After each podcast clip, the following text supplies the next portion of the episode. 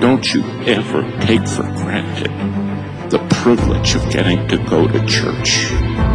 That's under attack. There is a reproach that comes with being a follower of Christ. We in America have tried to reshape the whole church so that it's palatable and likable in the culture. A church that is accepted well with the culture is usually not accepted well with Christ. The church is a fortress, and a fortress is strength. A fortress is might. Not only a center of defense, but a place of strategic planning and offense. Our God does not expect us to wait for the darkness to enclose around us. He expects us to take up His banner and fight the darkness with His light. You want to know what the biggest problem with America is? The pulpits in this country. Gave in. Gave in to public pressure. Gave in to political correctness. One of the greatest curses this country has ever had to deal with is political correctness. Preparing the Christian to shine the light against the darkness of this world. Welcome to Our Mighty Fortress podcast. I'm your host, Ron Miller, and welcome to the show. We have a very important subject to cover today, but first, please go ahead and hit that follow or subscribe button on the podcast platform which you're listening to us upon. By hitting that subscribe button or that follow button, will sure help us out and it'll keep you updated on when we upload our new content. We have a lot of social media platforms with all sorts of material that you can listen to and even read.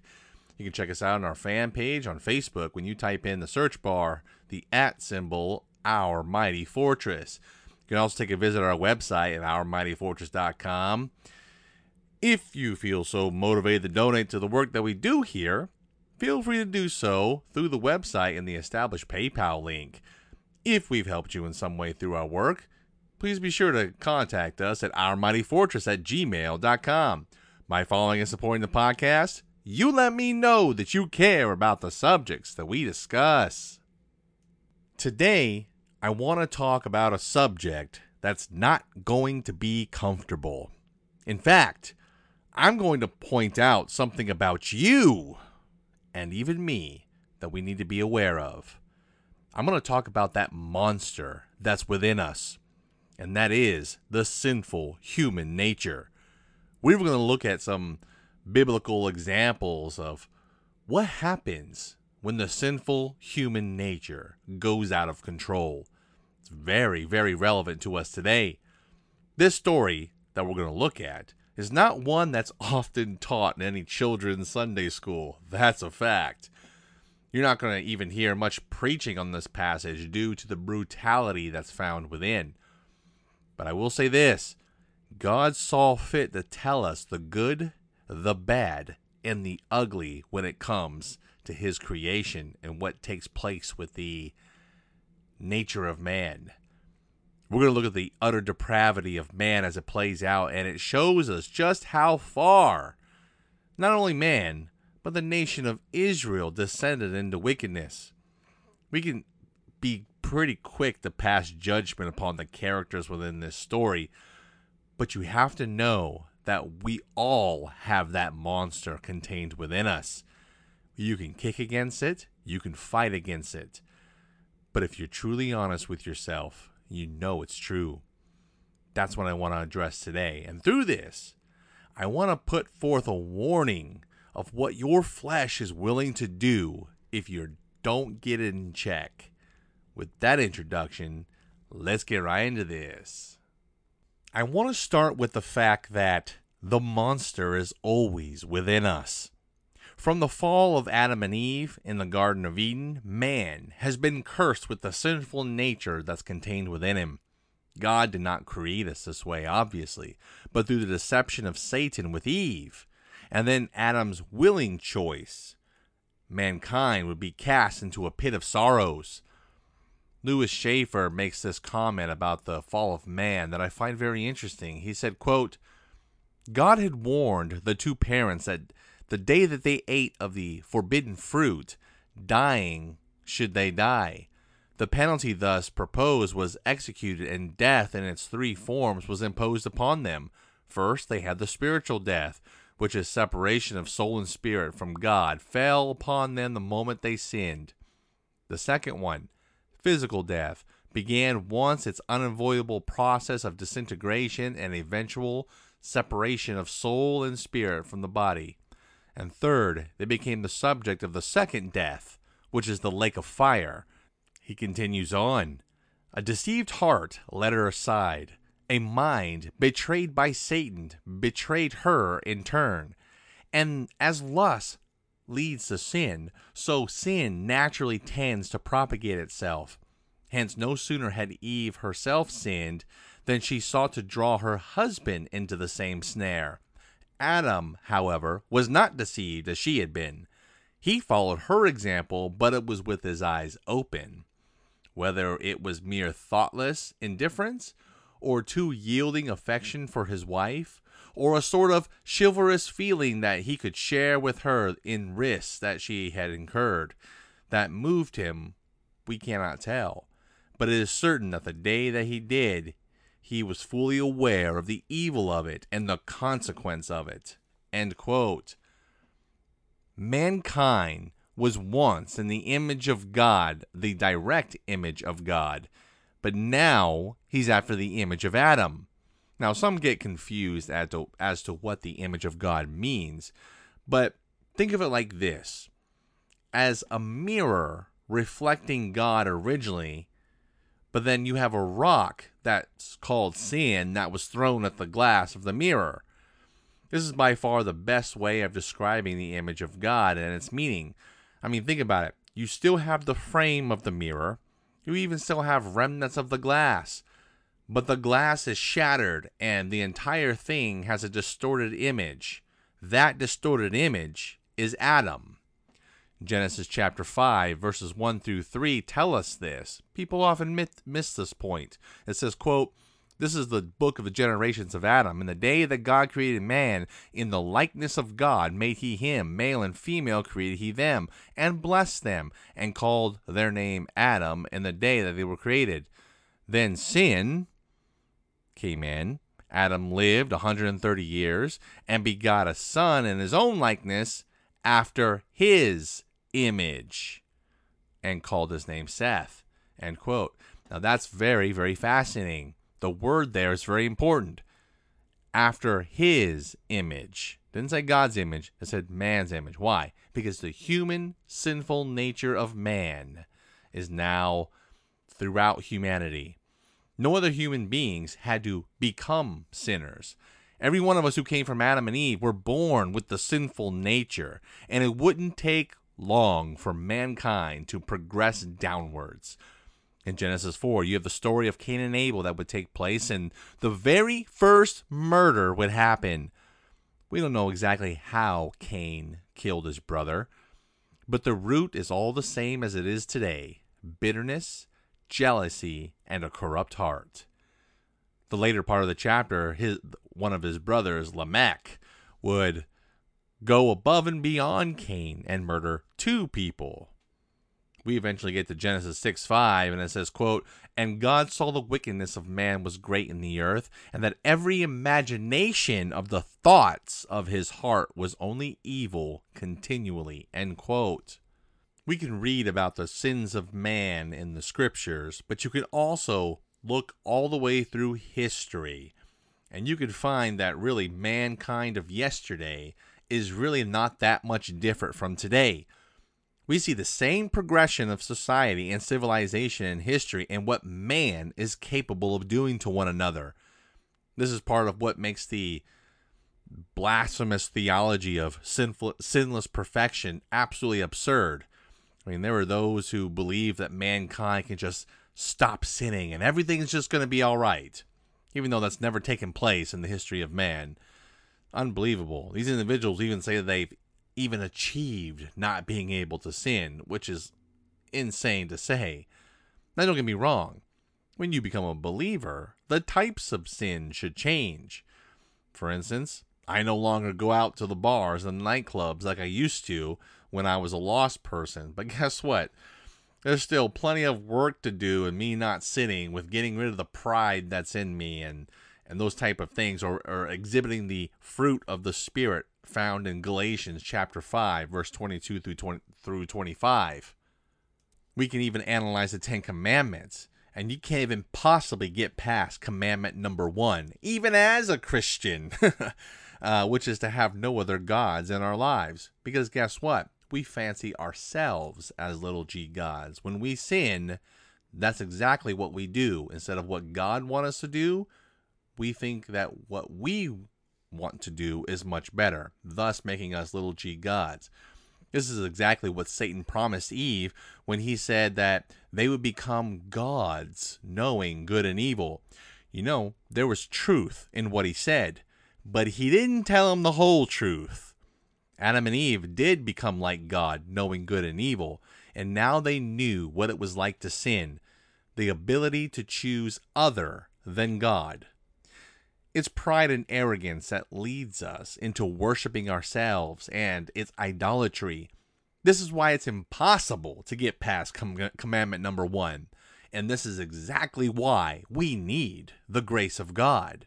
It also gives us a glimpse into how much grace God actually has upon us. And we're going to talk more about that later. But let me show you an example from the scripture about the darkness of mankind. We're going to look at the book of Judges, chapter 19, and we'll look at verse 1. It says, And it came to pass in those days that there was no king in Israel, that there was a certain Levite sojourning on the side of Mount Ephraim, who took with him a concubine, which is a prostitute, out of Bethlehem, Judah. And his concubine played the whore against him, and went away from him unto her father's house to Bethlehem, Judah, who was four whole months. And her husband arose and went after her, to speak friendly unto her, and to bring her again. Having his servant with him, and a couple asses, she brought him into her father's house. And when the father of the damsel saw him, he rejoiced to meet him. And his father in law, the damsel's father, retained him, and he abode with him three days. So they did eat and drink, and then lodged there. We're going to move forward to verse 11. After a while, getting caught up at the father in law's house, these this couple and, and the servant actually go out from the house into a uh, nearby city. It says in verse 11, And when they were by Jebus, the day was far spent, and the servant said unto his master, Come, I pray thee, and let us turn into the city of the Jebusites and lodge in it. And his master said unto him, We will not turn aside hither into the city of the stranger that is not of the children of Israel. We will pass over to Gibeah. And he said to his servant, Come, let us draw near the one of these places to lodge all night in Gibeah or in Ramah. And they passed on and went their way, and the sun went down upon when they were by Gibeah, which belongeth to Benjamin. Then they turned aside thither to go in and lodge with Gibeah. And when he went in, he sat down to a street of the city, for there was no man that took them into the house to lodge. So this these guys are looking for some place to stay, but nobody would even take them in. That's what it's talking about. Verse 16 And behold, there came an old man from his work out of the field at even, which was also Mount Ephraim, and he sojourned in Gibeah. But the men of the place were Benjamites. And when he lifted up his eyes, he saw a wayfaring man in the street of the city. And the old man said, Whither goest thou, and whence thou, and whence comest thou? And he said unto him, We are passing from Bethlehem, Judah, toward the side of the Mount Ephraim. From thence am I. And I went to Bethlehem, Judah, but I am now going to the house of the Lord. And there was no man that receiveth me in this house. Yet there was both straw and provender in our asses, and there was bread and wine also for me and for thy handmaid, and for the young man which is with thy servants. There was no want of anything. And the old man said, Peace be with thee. Howsoever, let all thy wants lie upon me, only lodge not in the street. Now that's very interesting that he says that don't stay out in the streets. We're going to see why. So we brought him into his house and gave provender unto his asses, and they washed their feet and, and did eat and drink. Now they are making their hearts merry. Behold, the men of the city, certain sons of Belial, beset the house round about and beat at the door, and spake unto the master of the house, the old man, saying, Bring forth that man that came into thine house, that we may know him. Now, when it, the Bible says know, to know something means to have sexual relations. So these were homosexuals. And the man, the master of the house, went out unto them and said unto them, Nay, my brethren, nay, I pray you, do not do so wickedly, seeing that this man is come into mine house, do not this folly. Behold, here is my daughter, a maiden, and his concubine. Them will I bring out now, and humble ye them, and do with them what seemeth good unto you. But unto this man do not so vile a thing. And the men would not hearken to him. So the man took his heart concubine and brought her forth unto him. And they knew her and abused her all the night until the morning. And when the day began to spring, they let her go. Then came the woman to the dawning of the day and fell down at the door of the man's house where her Lord was, till there was light. And when her Lord rose up in the morning and opened the doors of the house and went out to go his way, and behold, the woman his concubine was fallen down at the door of the house, and her hands were upon the threshold. And he said unto her, Up, let us be going. this guy. But none answered. The man took her up on the ass, and the man rose up and got him to his place. And when he had come into the house, he took a knife and laid hold on his concubine and divided her together with her bones into twelve pieces and sent her into all the coasts of Israel. And so it was so that all the all that saw it said, There was no such deed done nor seen from the day that the children of Israel came up in the land of e- Egypt until this day. Consider of it and take advice and speak your minds. End quote. After listening to that story, and you can read it for yourself in Judges 19, you have to think what would possess a man to do those things on both accounts, the old man and also the Levite? You have to know that the monster, the sinful human nature that's within man, is always hungry.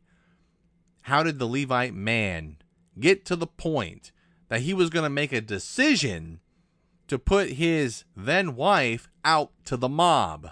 From the very beginning of the story, we see him starting off on the wrong foot.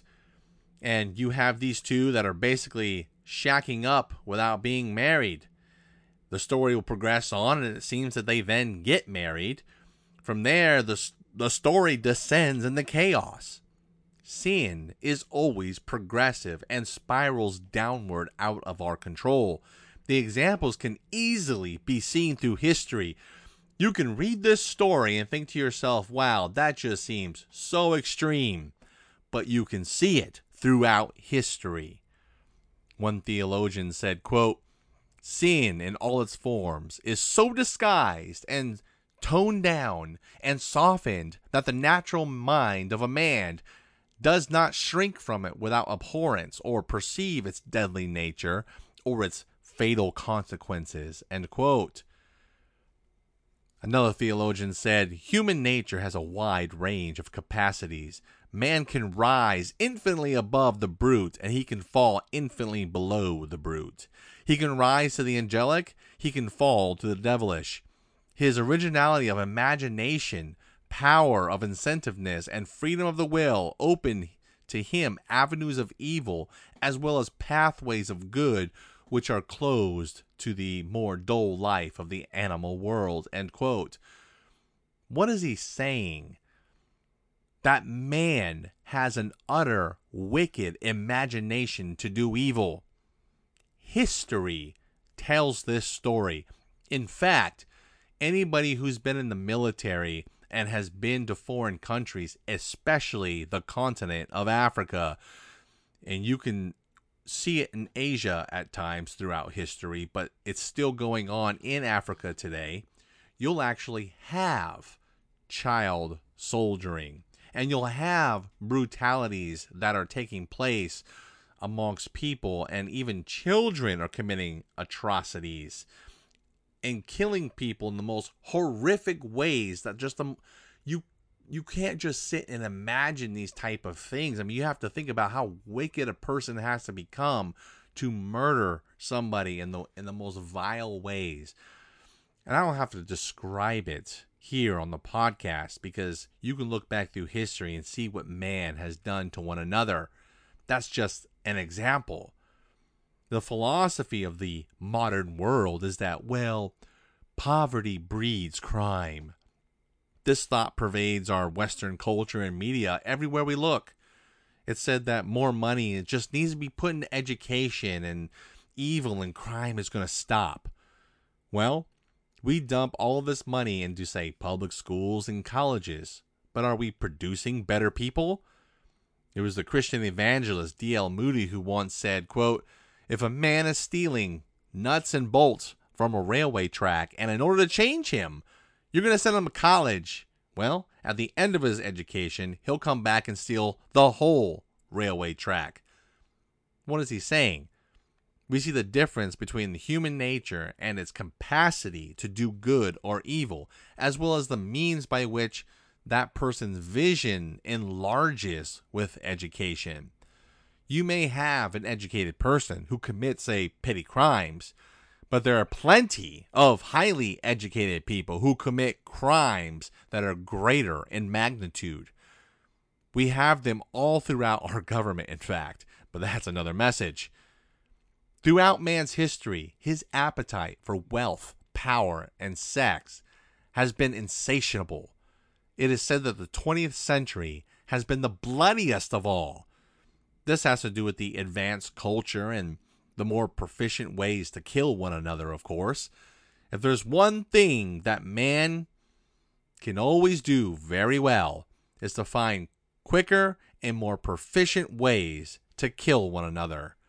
We saw the mass warfare of World War One and World War Two, where literally millions of men lie bleeding and dying in vast in the vast fields of Europe. Given the mass warfare that's taken place on just that small peninsula called Europe, there was hardly a spot of ground that you could probably stand on that someone's blood has not soaked. I want you to think about that. That peninsula of Europe, you could stand almost anywhere on that peninsula, no matter what country it is, and somebody's blood has probably been spilt there through the centuries. Then, of course, we see the genocide of Hitler killing the millions of Jews, Slavics, Gypsies, and infirmed people, others that he considered inferior as well. The rise of communism during this century pushed the death toll to astronomical numbers. The number of deaths reported are at the minimum of 20 million people, but are probably upwards of 60 million. And this was Joseph Stalin's own people that he did this to, and this not even counting war deaths. From 1975 to 1979, Pol Pot in Cambodia killed 1.5 to 2 million of his own people. They died of starvation, execution, disease, and overwork. The Khmer Rouge tried to socially engineer a classless communist society, and it appears they did not succeed. I wonder why. Later on in 1994 in Rwanda, you saw the Hutu soldiers massacre their Tutsi countrymen.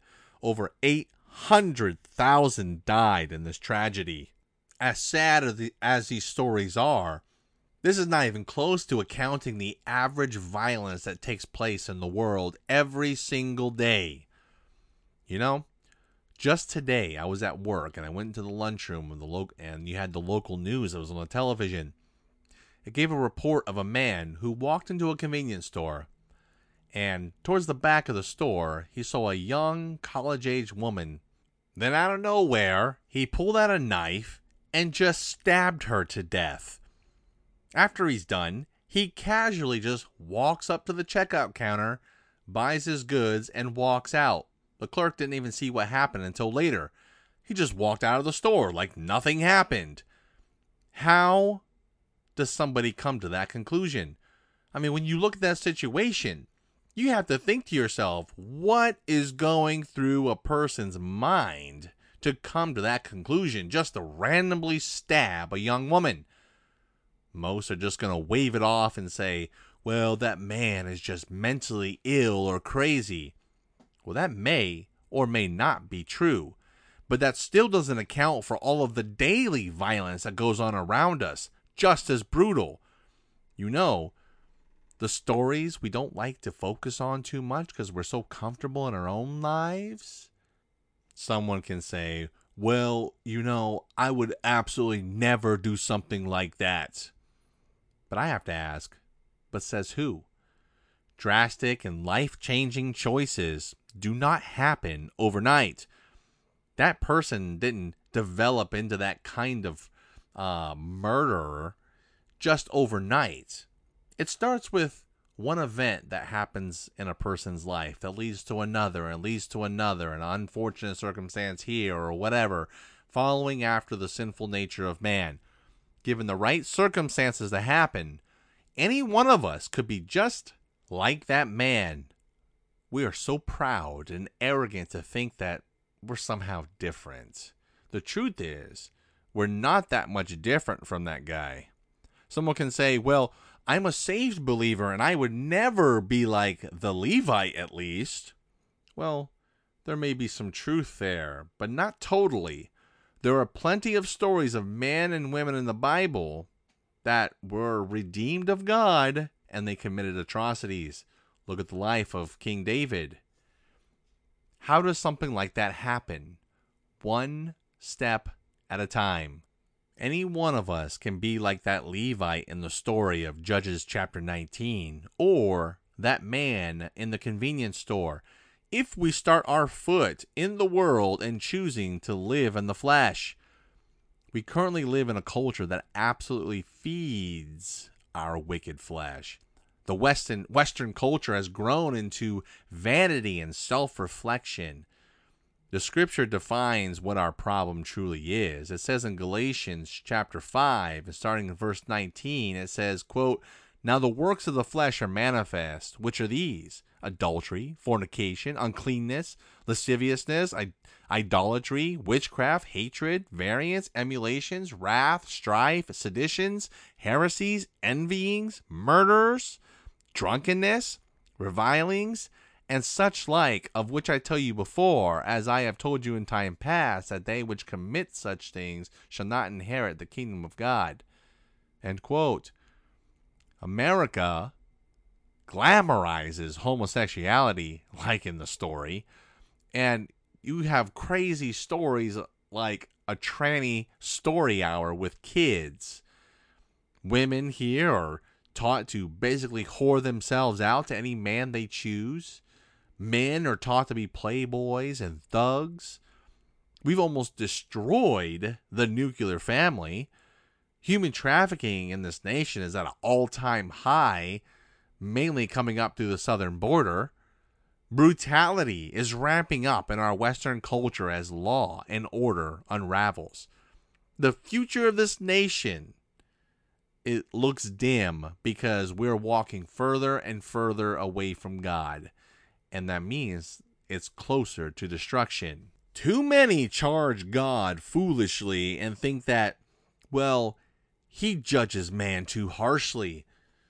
With just a small view of the vileness of man that we've just talked about, is it really surprising that our nation is on the verge of destruction? So, what's the solution? We have to get that monster and mortify him if we're truly honest with ourselves, our biggest problem is the person that we see in the mirror every day. We have been deceived that we need to have a high self esteem and that life will be so much better if you just viewed yourself in some positive light. But what has such teaching produced? We have a culture that's fully in love with themselves, but really, it just feeds the beast that's already within us. We all love ourselves too much. We feed the flesh through our eyes, the lust of the eyes, the lust of the flesh, and the pride of life. The Apostle Paul states that we have to mortify the flesh or kill the flesh. Mortify means to subdue the body with its needs and desires by self denial or discipline. Romans chapter 8 and verse 13 says, For if ye live after the flesh, ye shall die. But if you through the Spirit do mortify the deeds of the body, ye shall live. End quote. Colossians 3 5 says, quote, Mortify therefore your members which are on upon the earth, fornication, uncleanness, inordinate affection, evil concupiscence, and covetousness, which is idolatry. End quote. How does a Christian or even a pastor or even a lay person fall into sin? They fall by not mortifying the flesh. We all have that beast within us, and it isn't going anywhere. But we can put it down and choose to walk in the Spirit. We can choose not to be like those poor examples you can see on the television screen through the power of the Holy Spirit. Paul says this very thing in Galatians chapter 5 and verse 16. It says, quote, This I say then, walk in the Spirit, and ye shall not fulfill the lusts of the flesh. End quote. The Spirit is the Holy Spirit of God that's given to believers the day that they become born again. This Spirit will produce a fruit in you that will resemble the likeness of God. The catch is, you have to make the choice to do so. You also have to allow this fruit to proceed from you. Galatians chapter 5 and verse 22 it says, quote, "But the fruit of the spirit is love, joy, peace, long-suffering, gentleness, goodness, faith, meekness, temperance. Against such there is no law. And they that are Christ have crucified the flesh with the affections and lust. End quotes. The goal of the Holy Spirit is to guide and at times convict the believer to be in line with what God intends. I have called the sinful human nature the monster within because it truly is as described. It's the potential to bring us to the uttermost depravity. And it's not done over leaps and bounds. But remember, it's done by small steps that just don't seem very noticeable. But over time, that deviant walk away from where you should be takes you a very long way. Eventually, those steps will lead farther and farther into sin, and it'll take you ever farther than you've wanted to go keep you longer than you've ever wanted to stay, and make you pay more than you've ever wanted to pay. If we were to look at the root of sin, we would come to the conclusion that we sin way more than we think we do. Imagine, imagine if our thoughts were immediately judged by God. Who would survive? Nobody. God has much more grace upon us than we deserve, and we need to have the right view of ourselves. We need to acknowledge how great God is in humility. We must purpose within ourselves and before God that we're going to allow the Holy Spirit to guide us throughout the day. Take time to pray and ask for spiritual fortitude that will help you succeed. If you have a good distance to go to work, whether it's through traffic or not, take time to pray. Even before that, It'll make all the difference in the world, and it'll it can mean literally whether you succeed or fail. Look, the world is very dark, and you're going to see the depravity of man all around us. But don't let us fall into that trap. Let us walk in the Spirit and let that light shine forth into the darkness. Sure, the darkness will enclose around us, but that only means that that light of Christ will shine ever more brighter. This also means as Christians, we have to take the responsibility and the mantle of the prophets of old and call sin for what it is in our society. We have become so gun shy to say what evil truly is, and we've chosen to turn the other cheek and just shy away from controversial topics or say the topic of homosexuality for instance. How many churches are accepting these kind of people into the church? How many varying opinions do we have now about homosexuals within the church or the flock of god? I'm sorry but they're not within the flock of god but who's going to call out that evil there was so much going on where are the Christian voices? Where are the men and women of God who will stand up and say, Thus saith the Lord? That's only going to happen if we purpose to mortify that monster that plagues us. And when we do that, and we choose God, God will use us mightily to shine against the darkness of this world. Think on these things and let us purpose to mortify that monster. I want to thank you for listening, and be sure to follow us on the podcast media. Please take a look at our website, ourmightyfortress.com, and subscribe for more updates. Stay tuned next time for more great content, and remember to find your refuge and strength in our mighty fortress.